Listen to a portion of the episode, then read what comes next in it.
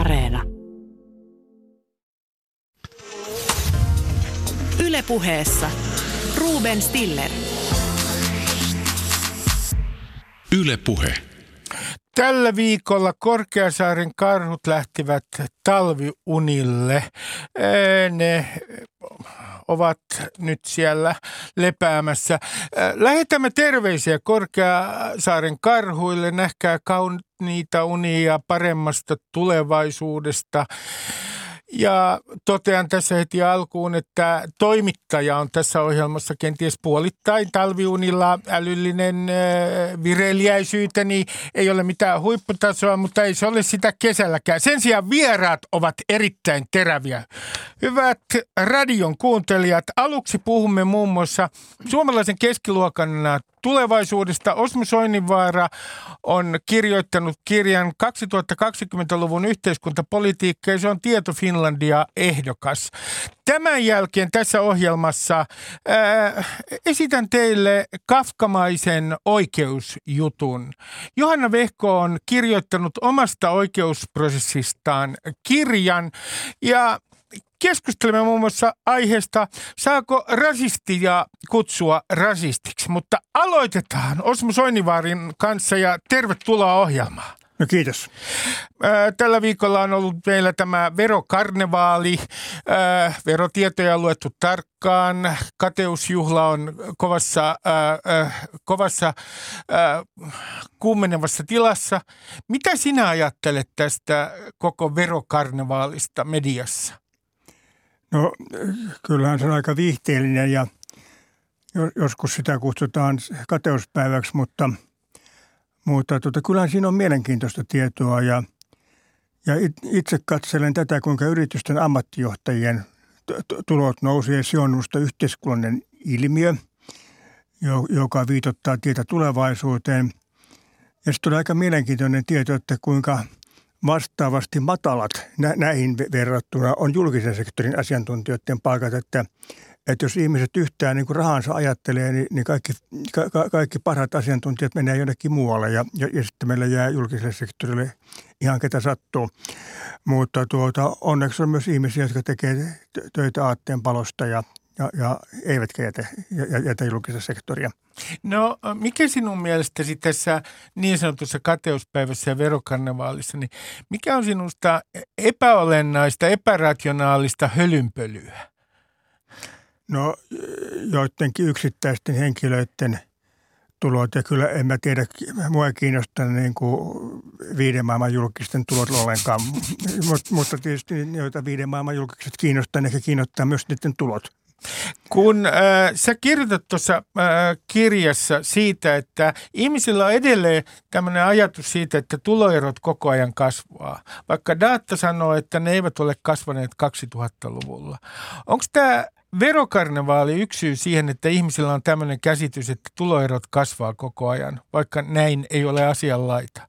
Mä luulen, että se ensinnäkin saattaa johtua siitä, että jos joku asia on huonosti, niin, niin sen sanotaan olevan huonommin kuin ennen. Ja jos sanoo, että kyllä se oli ennenkin ihan yhtä huonosti, niin se on asian vähättelyä. Mutta, mutta että kyllä siinä saattaa olla niin, että ihmisten tunne eriarvoisuuden kasvusta on kaksituhattaluvulla noussut juuri sen takia, että tässä yhä meritokraattisemmassa yhteiskunnassa toiset jää syrjään ja toiset, toisilla on kivaa.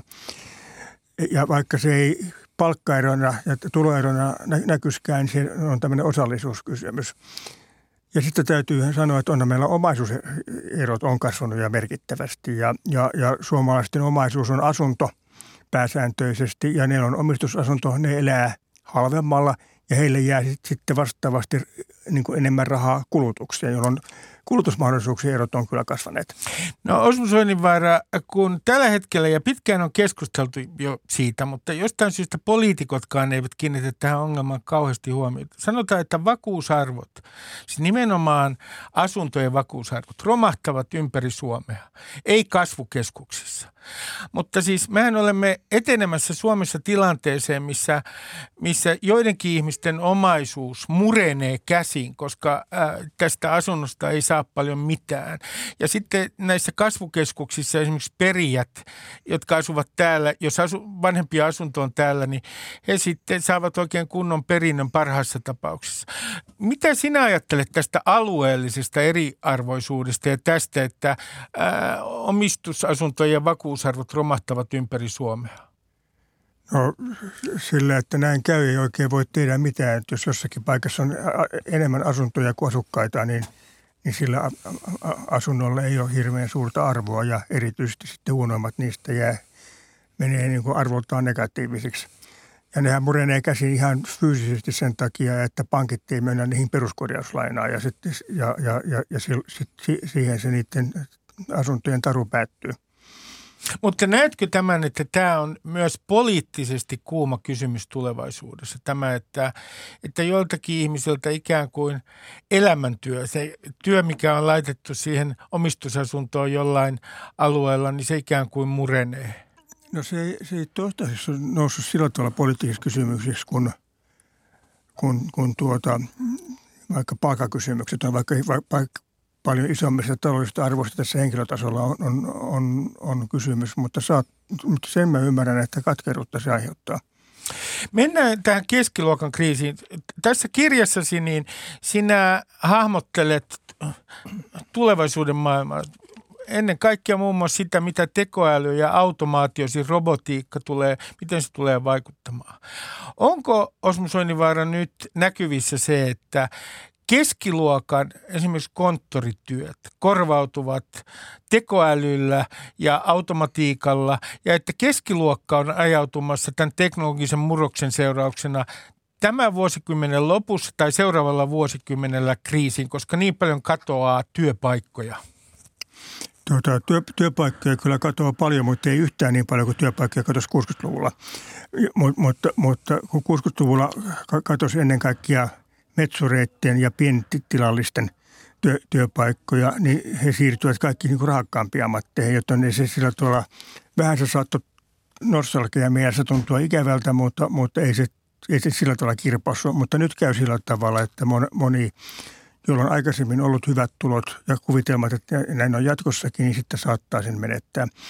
Näin on S A K-laisille ammattiduunareille käynyt jo yhdeksänkymmentäluvulla. Silloin tuli teollisuusautomaatio ja, ja vähänsä työpaikkoja oikein kunnolla, jo, jo, jolloin, jo, jo, jolloin siis moni hyvässä taloudellisessa asemassa oleva menetti sen, sen taloudellisen asemansa.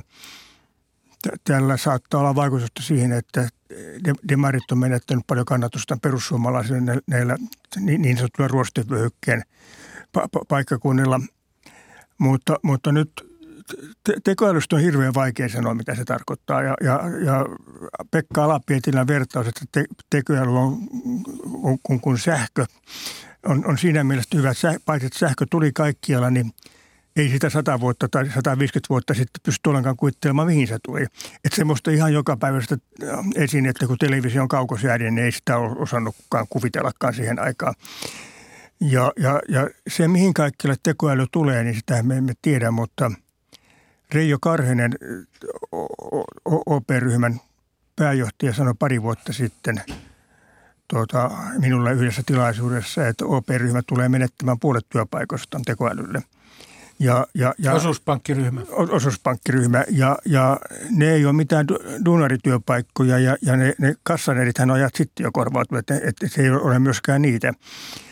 Vaan, vaan tuota, se, se on siis va- vakuutus, siis pa- pankinjohtajan työ, kun se myöntää asuntolainaa, niin tekoäly tekee sen tasapuolisemmin ja luotettavammin ja tur- turvallisemmin. Ja, ja sa- samoin normaalia va- tuota, ma- matkavakuutusta. Jos otatte netissä matkavakuutuksen, niin silloin on hirveän turha ryhtyä väittämään vastaan ainakaan kovin monimutkaisilla väitteillä, koska, la- lauseilla, koska se ei ole ihminen. Ja, ja, ja, ja, ja, tuota, ja, ja, ja, ja tämä, tämä tarkoittaa sitä, että, että jos tämä työpaikkakato oli yhdeksänkymmentäluvulla S A K:n murhe, niin nyt se alkaa olla Akavan murhe. Samo, samoin kansainvälisessä lehdistössä sanotaan, että lä- lä- lä- lääkäreiden työstä, esimerkiksi patologin työ, niin, niin tietokoneohjelma koneohjelma on siinä aika paljon luotettavampi ja parempi. Sillä ei ole maanantai-aamuja eikä muuta semmoista, että se kyllä syöpäseulonnassa huomaa sen, sen, sen syövän paljon luotettavammin. Eli, eli tämä, tämä tulee koskemaan myös akateemisia aloja. Nyt kysyn jo tässä vaiheessa yhden tällaisen kysymyksen. Jos puhutaan keskiluokasta, niin, ja tämä on Ode tyhmä kysymys, mutta minä olen täydellinen maallikko, mitä tulee ää, taloustieteeseen. Onko mahdollista, että Suomessa kerta kaikkiaan tämä luokkaretki luokasta toiseen, kun tämä on meritokratia, toisin sanoen koulutuksella pääsee vaihtamaan yhteiskuntaluokkaa. Tämä on ollut niin massiivinen, se on koskenut niin suurta määrää ihmisiä, tämä luokkaretki. Et itse asiassa tämä keskiluokkaistumisen projekti on nyt saavuttanut huippunsa ja tästä on ikään kuin lasku alas niin, että yhä useammalla on laskeva luokkakierre.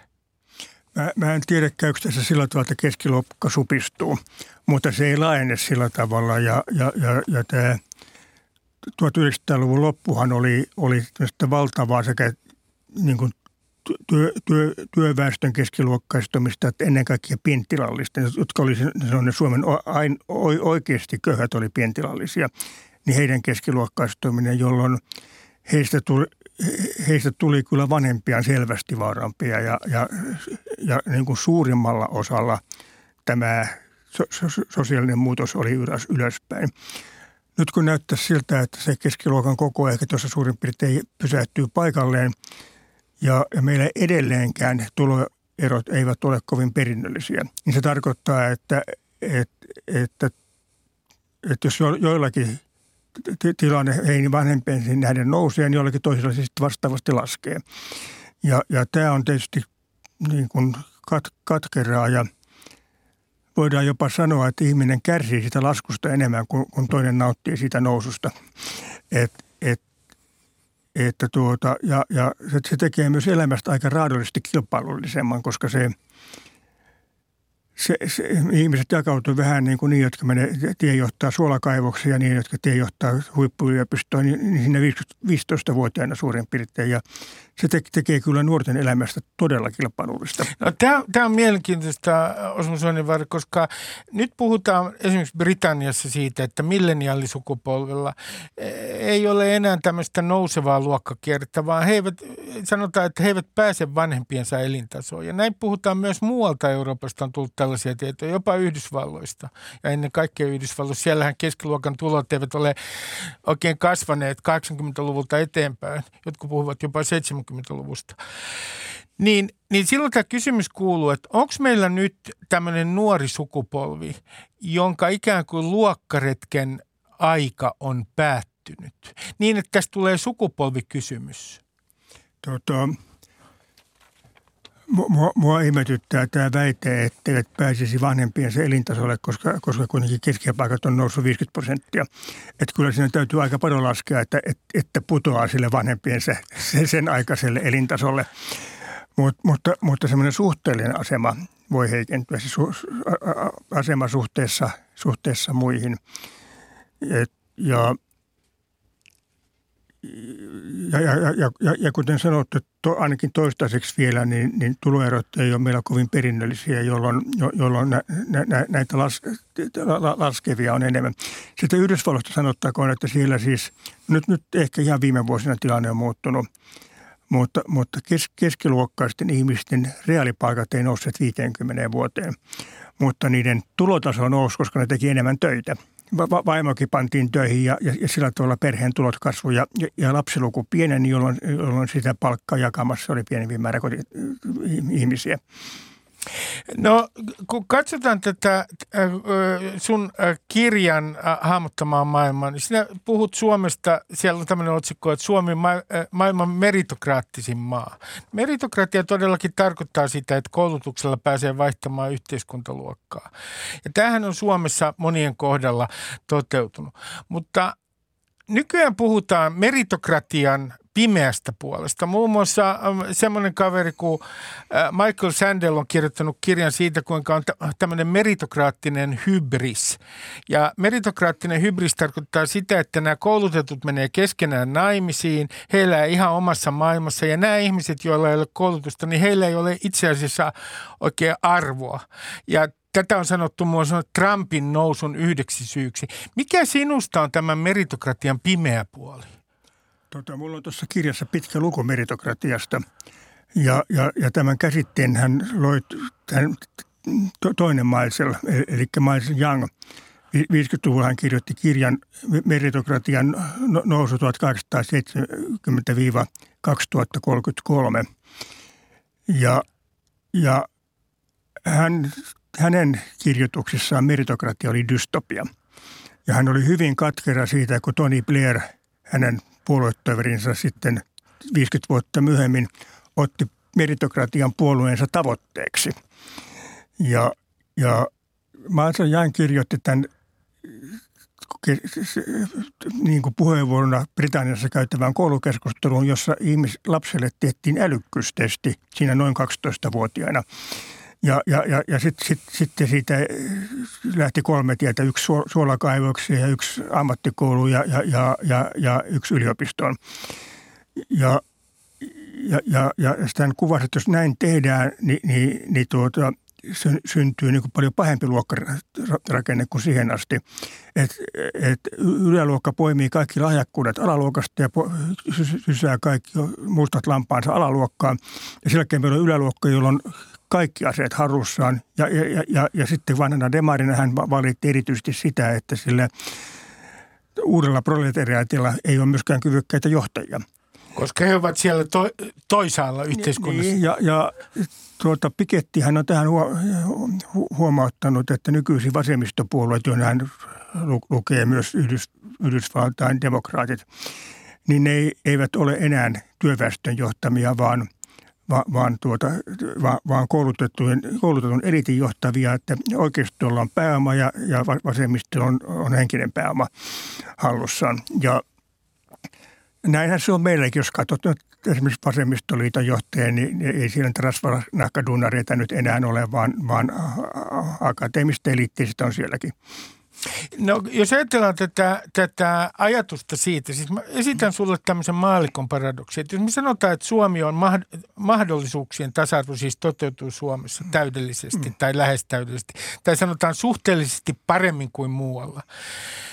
Niin silloin suhteessa meritokratiaan syntyy tällainen ää, kummallinen ajatus, saattaa syntyä monille ihmisille, että jos tämä on mahdollisuuksien tasa-arvo, jossa toiset pärjää paremmin, koska ovat älykkäämpiä tai pärjäävät ainakin koulutuksessa niin kuin paremmin, niin sitten näillä, jotka häviävät tämän kilpailun, ei ole mitään syytä valittaa. He voivat syyttää vain itseään, koska meillä on mahdollisuuksien tasa-arvoa. Tä, tä, tässä suhteessa mä tässä kiinnitin huomiota siinä kirjassa siihen, että tässä argumentit menee niin kuin väärinpäin. Että oikeistolaiset niin kuin korostaa sitä, että toiset on fiksumpia kuin toiset. Ja vasemmistolaiset sanoo, että ei tällaiset, tällaiset erot ole ihan merkityksettömiä, että, että se on ainoastaan riippuvainen siitä, että, niin kuin, että, että miten niitä taitoja on kehitetty. Mutta silloin oikeistolaisten pitäisi oikeastaan eettisesti ajatella, että tulee pitää tasata. Ja vasemmistolaiset voi ajatella, että omapa vika, jos, jos on sitten jättänyt, jättänyt taitonsa kehittämättä. Tuota, se on mielenkiintoista, että ihmiset ottavat tämmöiseen asiaan kantaa niin kuin poliittisen ideologiansa mukaisesti. Joku voisi myös ajatella, että tehtäisiin tutkimuksia ja hankittaisiin niin ha- empiiristä tieto- tietoa tästä, että missä määrin älykkyys on perinnöllistä ja missä määrin ei.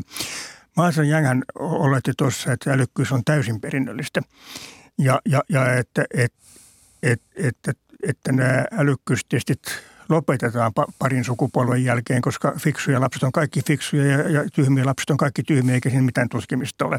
Mutta näin, näinhän se ei ole ollenkaan, vaan älykkyys on erittäin heikosti perinnöllistä. Sitten yksi asia, joka tulee kirjassasi esiin, on tietysti ilmastonmuutoksen vasta, vaatimat toimet. Otetaan nyt, Osmo Soininvaara, tämmöinen esimerkki. Sähköauton hankkiminen, josta jo on ollut jo paljon erilaisia tunteita liikkeellä. Jos me, meidän pitää ajatella tätä yhteiskunnallista oikeudenmukaisuutta, kun ilmastonmuutos vaatii drastisia toimia, niin miten nyt pitäisi hoitaa esimerkiksi sähköautoihin siirtyminen niin, että se olisi niin, että tuolla jossain provinssissa elävä vähävarainen ihminen, että hänen, häntä ei nyt sorrettaisi tässä prosessissa? Se, se, se sähköauton ajaminen on tällä hetkellä halvempaa kuin kuin bensa-autolla ajaminen, että ei se nyt pitäisi häntä hirveästi sortaa, mutta, mutta hänellä ei ole ehkä sitä pääomaa, mitä hän alussa tarvitaan, koska, koska käytettyjä sähköautoja ei vielä ole. Ja meillähän on niin, että autot tulee Suomen pääkaupunkiseudun kautta, jossa ne ostetaan uusina ja, ja, ja, ja sitten sit myydään käytettyinä maakuntiin. Tämä nyt vähän yksinkertaista, mutta tämmöinen trendi tässä on ja, ja sen, sen, sen takia sähköautoja alussa on vain niillä varakkailla, jotka ostavat ne autot uusina. Mutta tuota, mä tuossa kirjassani kävin aika paljon läpi teollistumisen syntyvaiheita, jotka oli todella tuskaa ja, ja, ja siinä monen asema heikkeni. Ja jos silloin olisi ollut tämmöinen demokratia kuin meillä, niin siihen demokratiaan se olisi tyssännytkin. Ka- kaikki, kaikki koneet olisi kielletty sen takia, että ne, että ne vie, vie työ, kehruu jennikin vie siis sadalta rukin polkijalta työ, työpaikan, että se on aivan väärin. Ja, ja, ja tuota...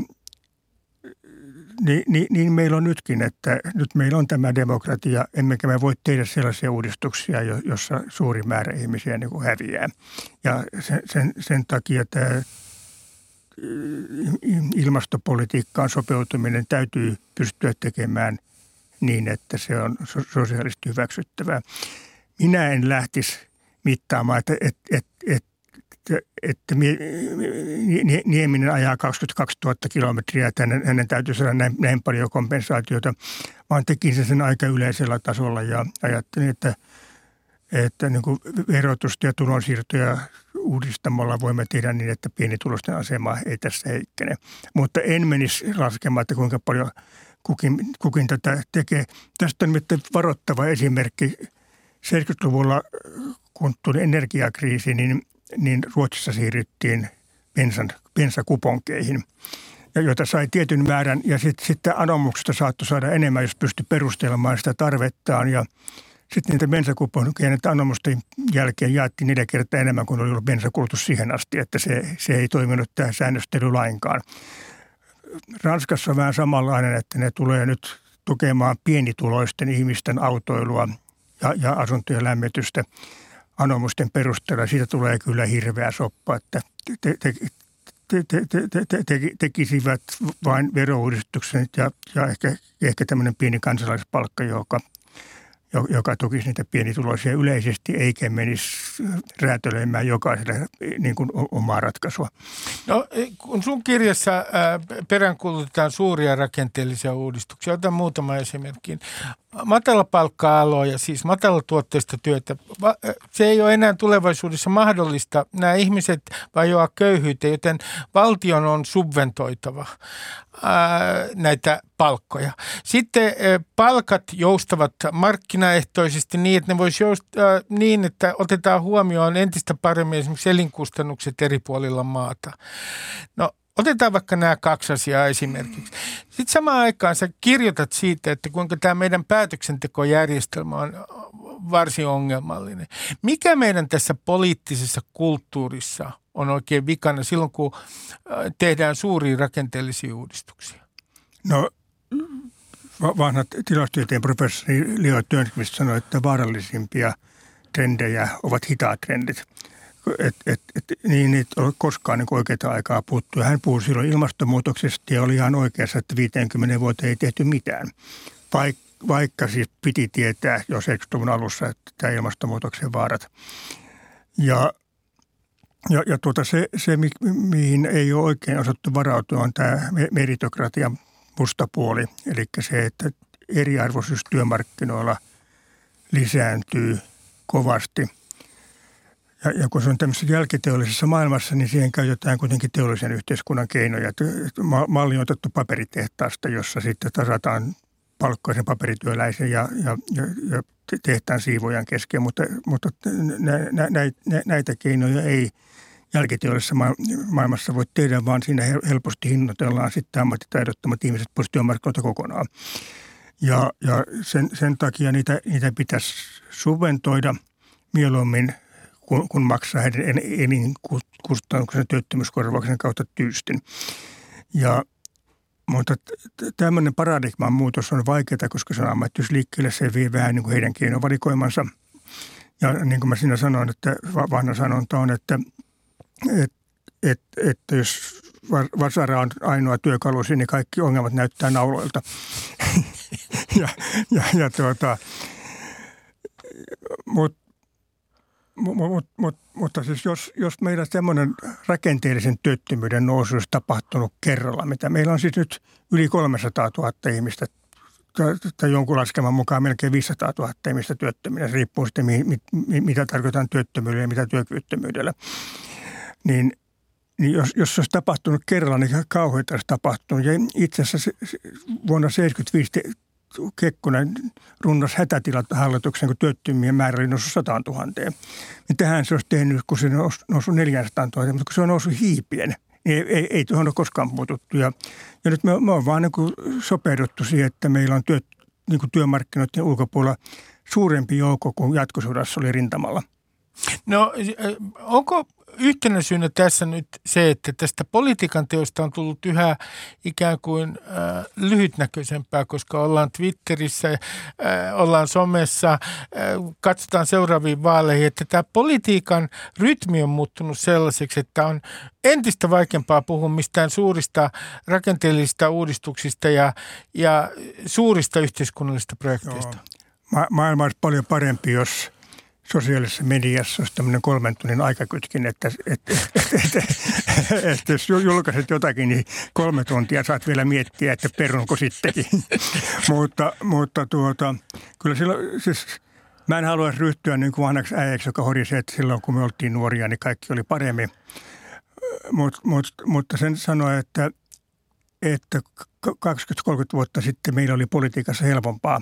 Koska kaikki koko ajan kasvoi ja koko ajan oli niin kuin lisää, me vaan jaettiin sitä, että nyt noiden vuoron saada, nyt noiden vuoron saada. Nyt kun, nyt kun asiat ei kasvakaan, niin tämä päätöksenteko on kovin vaikeaa, että jos, jos meillä on joku ongelma, mihin tarvitaan lisää resursseja, niitä resursseja otetaan jostakin muualta pois. Ja tätä, tämä nykyinen hallitushan ei tätä tee ja se, sen takia on ajamassa tätä maata kyllä ihan siis turmioon. Mutta mulla oli myös kokemusta, mä olin tuota... Kun Lipposen ykköshallitusta tehtiin, niin hallitusohjelmassa sanottiin, että kaksikymmentä miljardia markkaa, onneksi vaan markkoja pitää säästää. Ja niissä iltayön tunteina kun mielikuvitus loppui viisitoista miljardia. Ja sitten perustettiin Sisko, Sisko Seben kiljotiinityryhmä, johon joka puolue asetti niin kuin omia poliittisesti värittyneitä virkamiehiä. No meillä ei ollut, joten mä olin siellä ainoana vaaleina valittuna ihmisinä. Ja, ja aika kovat urakka oli teidän viidentoista, viiden miljardin markan karsintalista, mutta, mutta mun täytyy sanoa, että se keskustelu oli äärimmäisen hyvää. Ja, ja kun se tapahtui Königstin kartanossa ilman lehtimiehiä, niin, niin, niin me pystyttiin paneutumaan siihen asiaan aika hyvin. Jos, jos, jos siellä olisi ollut kaikki vaaleilla valittuja ja, ja, ja, ja, ja sitten sit iltasanovat koko ajan raportoimassa, mitä kukin sanoo, niin eihän siitä olisi tullut mitään siitä touhusta. Kun, kun sanoit, kysyn viimeisenä kysymyksenä Osmo Soininvaara sen, että kun sanoit, että hallitus on ajamassa meitä turmioon, niin kerro ihan konkreettisesti, millä tavalla tämä hallituksen politiikka on turmiollista? No jo, joku raja silläkin on, että, että kuinka paljon valtio pystyy rahaa käyttämään ja, ja, ja nyt, nyt kun on ollut tämmöinen hätätila, niin on, on, on keksitty oikein hyviä rahankäyttökohteita, joita en juuri, jo, joitakin niistä en kyllä hyväksy, mutta, mutta tuota, jotka pääsääntöisesti tullut aika hyviä, mutta kyllä silloin pitäisi olla rohkeutta sanoa, että okei, nyt jostakin toisesta otetaan pois. Ja, ja tätä harrastuneisuutta näillä hallituksen politiikoilla ei ole ollut. Mistä tämä sun mielestä johtuu? Siis ideologiasta vai siitä, että kerta kaikkiaan ollaan niin hermostuneita seuraavista vaaleista? No, no kyllä tämä politiikan lyhytjänteisyys just, just, just tämän somen ja somemaailman takia ja, ja myös sen takia, että lehdistö on muuttunut populistisemmaksi, jo, jo, jolloin, jo, jolloin aina kun te, tehdään vaikeita päätöksiä, niin, niin tuota, lehdistö tulee ja naulaa ristille siitä. Vaikka ne itsekin myöntää, että toi oli ihan pakko tehdä, mutta, mutta leiden meneekin turvaamiseksi, niin naulataan nyt kuitenkin ristille. Että se tu, tuota, asia, tämä, tämäkin asia on Suomessa paljon paremmin kuin vaikkapa Britanniassa, mutta, mutta se on nyt huonommin kuin se oli aikaisemmin. Osmo Soininvaara, kiitoksia haastattelusta. No kiitos. Yle Puheessa Ruben Stiller. Yle Puhe. Johanna Vehkoo on kirjoittanut kirjan oikeusjuttu omasta oikeusprosessista, ja siinä yhtenä kysymyksenä on tietysti se, että saako rasistia sanoa rasistiksi, jos vedän vähän mutkia suoraksi. Onko Suomessa siis N-sana, jonka käyttö on ehdottomasti kielletty? Tämä sana on natsipelle. Johanna Vehkoo kutsui siis Junes Lokkaa Suomen ykkösrasistiksi itsensä nimittänyttä Oulun kaupunginvaltuutettua natsipelleksi ja rasistiksi rajoitetussa F B-ryhmässä. Hänet, Johanna siis, tuomittiin käräjäoikeudessa ja hovioikeudessa kunnianloukkauksesta, ja juttu on nyt etenemässä tuonne korkeimpaan oikeuteen, josta tulee päätös. Kerrottakaa, että muun muassa Journalistiliitto on ottanut varsin terävästi kantaa tähän Vehkoon saamaan tuomioon, ollut erittäin kriittinen, ja niin ovat olleet monet muutkin. Johanna Vehkoo, tervetuloa ohjelmaan. Kiitoksia, mukava olla täällä. Tuota, kysytään sulta heti aluksi tämän kirjan aiheesta, koska kuvailet sitä. Tämä koko prosessin, jota kuvailet, että mielestäni syyttä kafkamaiseksi. Mikä on se alkupiste tälle tarinalle? No tämähän alkoi siitä, kun mä ää, vuonna kaksituhattakuusitoista olin menossa Rovaniemelle kirjakauppaan puhumaan uudesta kirjastani. Ja tota, sain sitä ennen tietää, että, että sinne oli kaksi tämmöistä tunnettua äärioikeistolaista tulossa niin sanotusti striimaamaan minua. Ja heidän tarkoituksensa oli esiintyä kansanuutisten toimittajina ja antaa mulle väärät nimet ja tota, tulla, tulla mukamas haastattelemaan mua. Eli siis häiriköimään, kysymään, kysymään kysymyksiä ja yrittää saamaan mut hermostumaan, provosoitumaan siinä tilanteessa, jotta sitä, sitä filmimateriaalia sitten voitaisiin käyttää mua vastaan. Ja tota, mä olin siinä vaiheessa jo aika turtunut tämmöiseen niin kuin perusnettivihaan ja perusmaalittamiseen. Sitä oli aika paljon jo, jo mulle, mulle tullut siinä vaiheessa, mutta tota, ää, se, että, että mä sain tietää, että, että nämä on tulossa sinne paikan päälle niin kuin fyysisesti häiriköimään mua, niin se oli musta niin kuin oikeasti pelottava ja häiritsevä ajatus. Ja sen takia mä kirjoitin sen päivityksen. Eli mä en vaan niin kuin kirjoittanut, että tämä henkilö olisi näitä asioita, mitä olen sanonut, vaan mä kirjoitin siis siitä, että tämä tämmöinen mun toimittajan työhön kohdistuva häirintä oli, oli siirtymässä sieltä verkosta ihan tosielämän tilanteeseen, ja ajattelin, että mä halusin niin kuin purkaa sitä ihmisille, jo, joihin mä luotan, ja, ja tota, siinä oli itse asiassa muita toimittajia paljon. Tässä, äh, Johanna, on yksi äh, mielenkiintoinen yksityiskohta muun muassa tässä kirjassa. Sinä kerrot, että kun tämä sun päivityksestä, josta tämä oikeusjuttu on tullut äh, ja syntynyt, niin äh, sä yritit estää sen leviämisen. Mutta sitten oli semmoinen henkilö, jota kutsut kirjassa entiseksi kollegaksi, joka äh, halusi äh, levittää tätä. Ja hänellä oli ilmeisesti joku intressi. Mikä hänen intressinsä oli? No mä en sitä tässä kirjassa lähtenyt spekuloimaan, enkä mä voisi sitä nytkään, nytkään spekuloida, että sitä pitäisi tietysti häneltä kysyä. Äh, enkä ole siis hänen nimensä julkaissut missään, vaikka hän on Et. kyllä tämän kaiken tehnyt ihan julkisesti ja, ja tosiaan levittänyt sitä päivitystä omalla Facebook sivulla on ihan julkisesti, mutta mä en, niin kuin, mä en lähde hänen toimintaansa sinänsä spekuloimaan. Ymmärrän. Mennään tähän oikeusjärjestelmän kritiikkiin, jota sun kirjassa, joka on hyvin analyyttistä sinun kirjassasi. Sä muun muassa kerrot, että esimerkkejä siitä, kuinka epäjohdonmukaisesti kunnianloukkauslainsäädäntöä tulkitaan eri puolilla Suomea. Kerro, Johanna, esimerkkejä. No tässähän nyt kävi sillä tavalla, että, että mä en itse pystynyt ollenkaan kuvittelemaan, että mä voisin saada tästä syytteen, johtuen siitä, että mä tiesin tosi paljon kunnianloukkauskeisseistä ja niiden tutkinnasta ja syyttämisestä Suomessa, koska mä olin tehnyt siitä kirjan.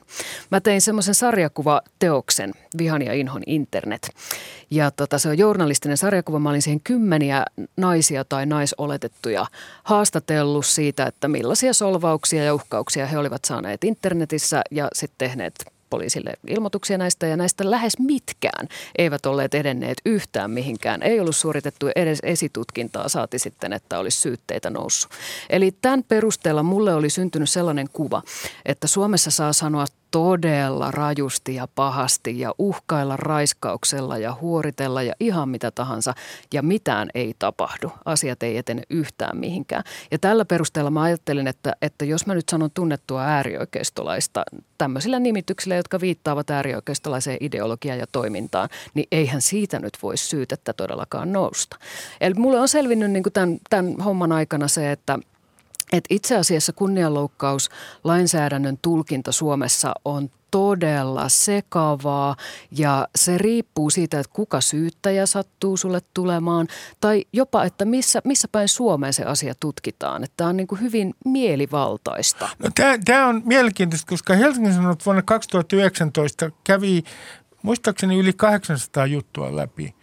Ja, ja he tulevat siihen tulokseen, että nämä keissit, milloin ne menevät syytteeseen, johtavat syytteeseen, niin se on arpapeliä. Siis kaikista rikosilmoituksista, jotka koskee kunnianloukkauksia, niin vähän alle kymmenen prosenttia etenee oikeuteen. Kyllä. Ja, ja sitten siellä Helsingin Sanomat kirjoittaa, että tämä on tietynlaista arvopeliä. Samoin he tulivat siihen johtopäätökseen, että itse asiassa naiset saavat pienemmällä todennäköisyydellä oikeutta, kun he ovat kunnianloukkauksen kohteena kuin miehet. Että on vielä olemassa tämmöinen niin sanottu epätasapaino näissä tuomioissa. No mistä sä luulet, että tämä johtuu, että meillä ei ole valtakunnallista, selvästikään valtakunnallista käytäntöä, että tämä on ikään kuin arpapeliä, ketä syytetään ja milloin taas lopetetaan esitutkinta kunnianloukkaustapauksissa? Joo, siis mehän ollaan tilanteessa, jossa kunnianloukkauskeisseissä yhdenvertaisuus ei lainkaan toteudu Suomessa, että saattaa olla ihan karmeita keissejä, joissa, joissa sitten uhri ei koskaan saa sitä oikeutta. Ähm, ja tota, tosi vaikea sanoa, mistä tämä johtuu, mutta, mutta tosiaan esimerkiksi siis monet asioita hyvin, asioista hyvin perillä olevat tahot on sanonut mulle, että jos tämä mun keissi olisi tutkittu Helsingissä, jossa minä asun, eikä Oulussa, jossa asianomistaja asuu, niin tämä ei olisi edennyt yhtään mihinkään, johtuen pitkälti myös siitä, että, että Helsingissä yksinkertaisesti näitä keissejä on niin paljon, että resurssipulan takia niitä on pakko karsia tosi paljon. Mutta eihän me voida siis, lain pitäisi olla kaikille sama ja ihmisten pitäisi olla yhdenvertaisia lain edessä. Niin eihän me voida, miten me voidaan, oikeusvaltio voi sietää sellaista tilannetta, jossa ää, se, että saako syytteen, riippuu esimerkiksi siitä, että mitä sukupuolta edustaa tai missä päin Suomea asuu. No mä otan muutaman esimerkin, ja tämä on sun kirjasta. Kehräjälehden päätoimittaja Julia Peltonen on ilmoittanut lukuisia, tehnyt monia rikosilmoituksia poliisille. Kaikissa esitutkinta on keskeytetty. Häntä on muun muassa kutsuttu huoraksi,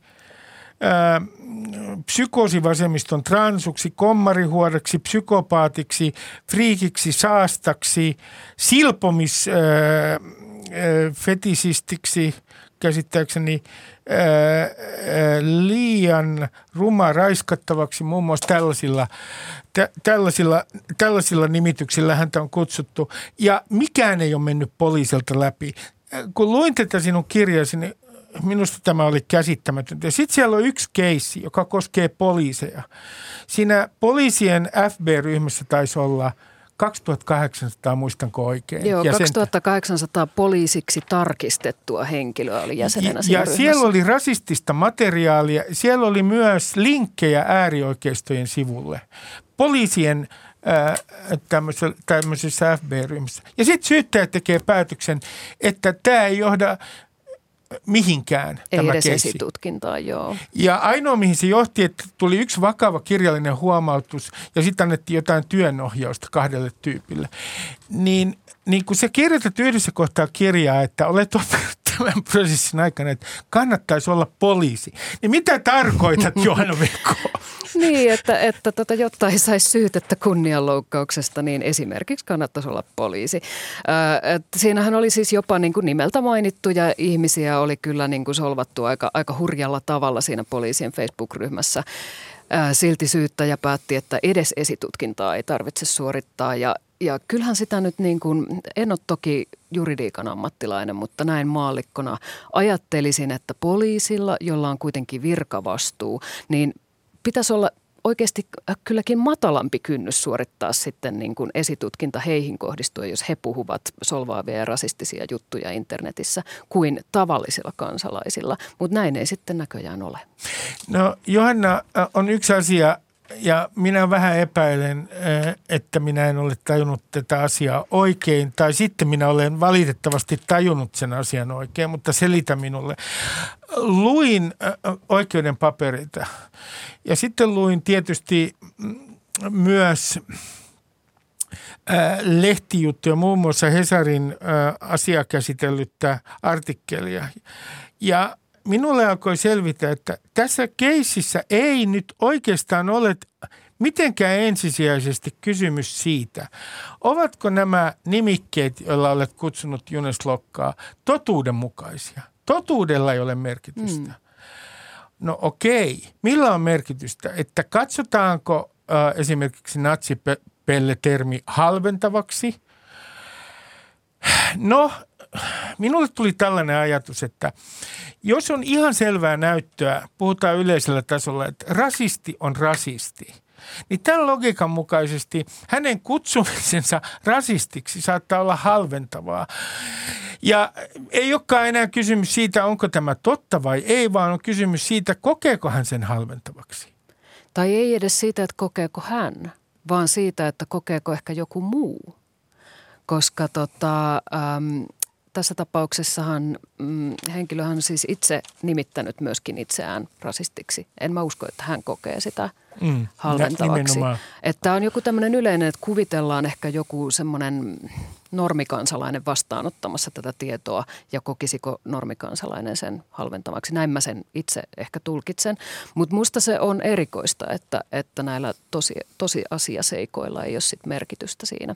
Että sehän, sehän tarkoittaisi sit sitä, että oikeastaan nämä, nämä sanat kriminalisoitaisiin kokonaan, koska jos tosiseikoilla ei ole merkitystä, niin silloinhan ketään ei voi kutsua näillä nimityksillä, koska se on aina halventavaa. No sit sä kirjoitat, ja tämä on hyvin mielenkiintoista, kirjoitat, että myös perinteinen media, kutsutaan nyt tiettyä osaa mediasta perinteiseksi mediaksi, niin siellä on alettu käyttää kiertoilmaisuja rasisteista ja äärioikeistosta. Muun muassa käytetään sellaista kiertoilmaista kuin kansallismielisten mielenosoitus. Mistä tämä johtuu, että on alettu käyttää kiertoilmaisuja?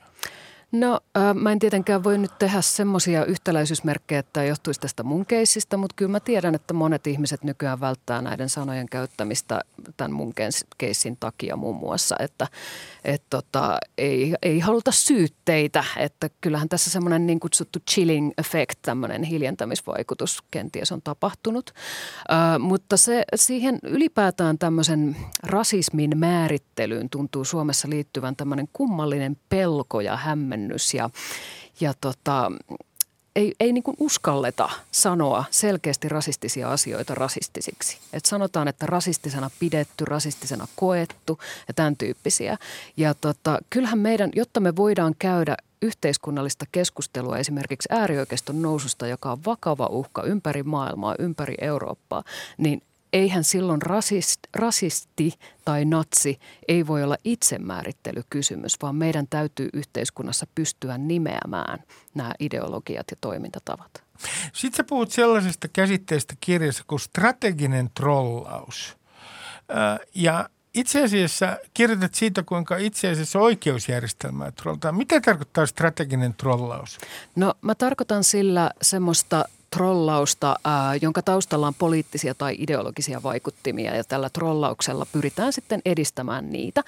Ja sitten koska se on trollausta, niin trollausta on tosi vaikea usein tunnistaa. Eli pystytään taitavasti naamioimaan ja piilottamaan ne oikeat agendat sieltä taustalta. Ja tämä saattaa olla ihan niin yksinkertaista, että vaan kielletään yksinkertaisesti se, mitä, mitä ollaan tekemässä. Että, että jos käydään vaikka heilaamassa eduskunnan lehterillä, niin sitten eihän se ollutkaan mikään oikea heilaus. Ja, tai jos pukeudutaan vaikkapa Lapuan liikkeen väreihin, niin voidaan sanoa, että Että ei, ei, mulla ihan sattumalta tuli sinistä ja mustaa päälle, että ei tässä mitään. Ja tämän tyyppisiä juttuja. Ja sitten tota, Yksi asia, jolla strategista trollausta tehdään, on tämmöinen erilaisten tutkintapyyntöjen, rikosilmoitusten, erilaisten muiden tämmöisten ää, kanteluiden tehtävä. Tehtaileminen. Ja tällaista tehdään Suomessa nykyään ihan tosi paljon. Ja toki niin kuin tässä munkin keississä mun oman käsityksen mukaan on kyse siitä. No onko oikeusjärjestelmä jollain tavalla sokea tällä hetkellä tälle strategiselle trollaamiselle? Kyllä, kyllä musta näyttää siltä, että ikävä kyllä on, vaikka tämä on yleistyvä ilmiö. Mutta kun tässä mun keississä esimerkiksi me ollaan jo ihan alusta lähtien, jopa jo esitutkintaan toimitettu todisteena sellainen video, jossa asian Asianomistaja itse sanoo, että hän ei usko kunnianloukkaukseen ylipäätään. Hänen mielestään se pitäisi poistaa laista kokonaan. Ja hän on tehnyt rikosilmoituksen musta ainoastaan siksi, että minä olen niin ärsyttävä. Ää, mutta tämä on jotenkin koko tämän prosessin ajan, tätä on kieltäydytty näkemästä ja kommentoimasta juuri tätä aspektia tästä asiasta. Ja se tuntuu musta hyvin oudolta. Tämä, tämä on tässä edessä täysin näkyvillä ja julkilausuttuna. No sitten on tapahtunut jotain muutakin outoa. Nimittäin ää, jotkut ovat ottaneet kantaa tähän keissiin ja esimerkiksi käyttäneet Twitterissä natsipelle-termiä. No nyt Oulun poliisi on muuttanut kantaansa tämän termin käyttöön.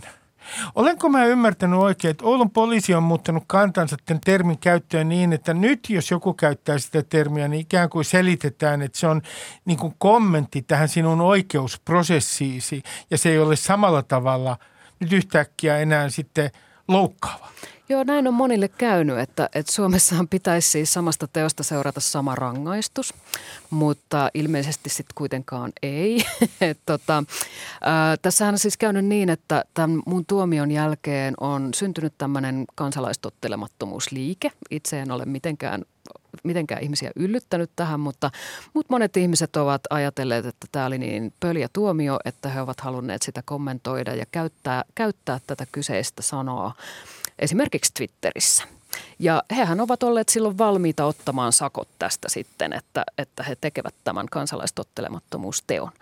Ja ää, asianomistaja on sitten tehnyt heistä roppakaupalla rikosilmoituksia, jolloin poliisin on ollut pakko käsitellä niitä jollain tavalla, koska on tämä mun tuomio pohjalla, niin niitä ei voi vaan niin kuin noin vaan heivata mappiööhön. Ja alun perin poliisi teki niin, että pyysi poistamaan näitä twiittejä.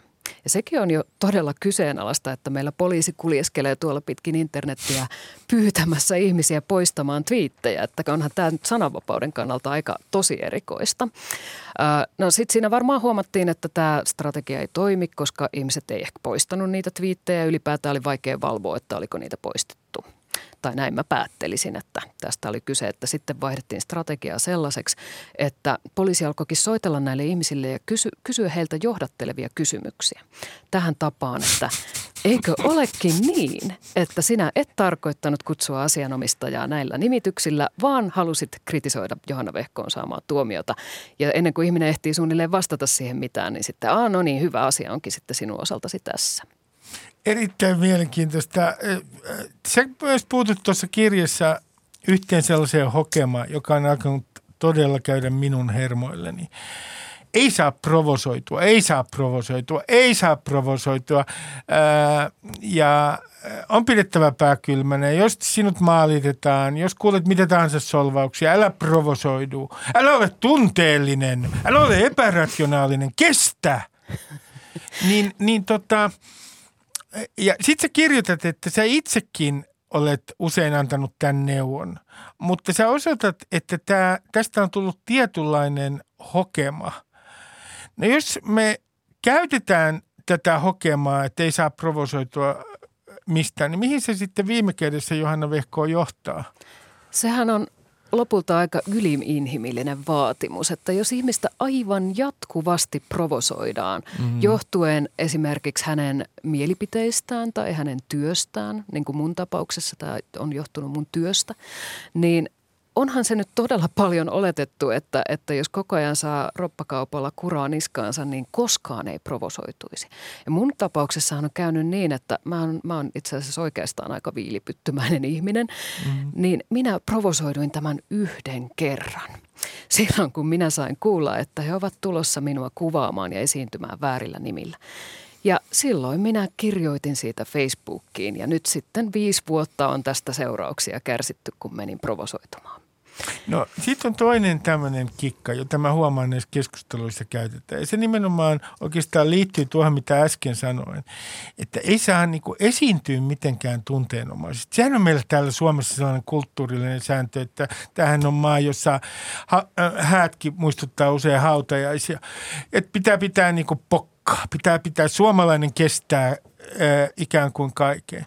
Oletko sä törmännyt tällaiseen, että ikään kuin yritetään lukea sinua sillä tavalla, että hän on tunteenomainen? Joo. Me olemme rationaalisia, mutta hän on tunteenomainen. Kyllä, kyllä, joo. Ja sitten aika, aika usein mä näen sellaista tuolla, tuolla internet-kommentaarissa, jota toki aika vähän luen sitä internetin alalaitaa niin kuin koskien mua itseäni, mutta aina joskus sattuu silmään jostain Twitteristä, että siellä esimerkiksi tota, usein Usein viitataan muuhun sillä, että Vehkoo kirkuu tai Vehkoo vikisee ja vinkuu ja huutaa, huutaa natsia.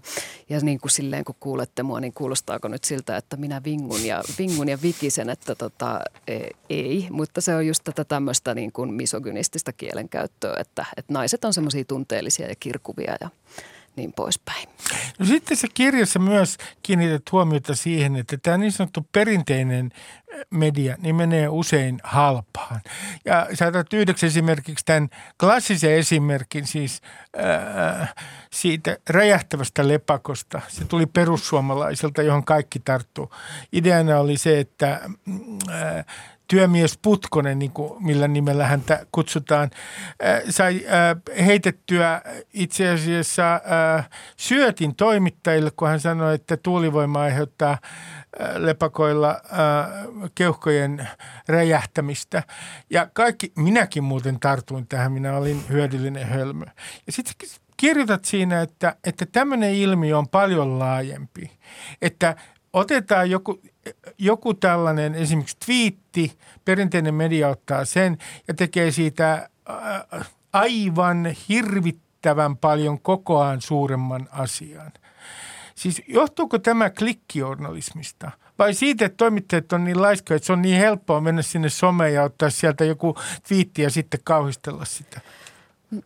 Osittain, no siihen on varmasti monia syitä, mutta osittain ää, se ehkä johtuu siitä, että tämä tämmöinen sosiaalisen median ää, logiikka, jossa, jossa pöyristyminen on, on asia, joka, joka ajaa niitä reaktioita ja joka, joka tekee asioita viraaliksi ja saa niitä suosituksia, niitä kommentoidaan yhä enemmän. Ja itse asiassa ne ihmiset, jotka on pöyristyneimpiä, niin ne jakaa sitä matskua kaikista eniten eteenpäin ja on kaikista syyllisimpiä siihen, että se leviää laajalle.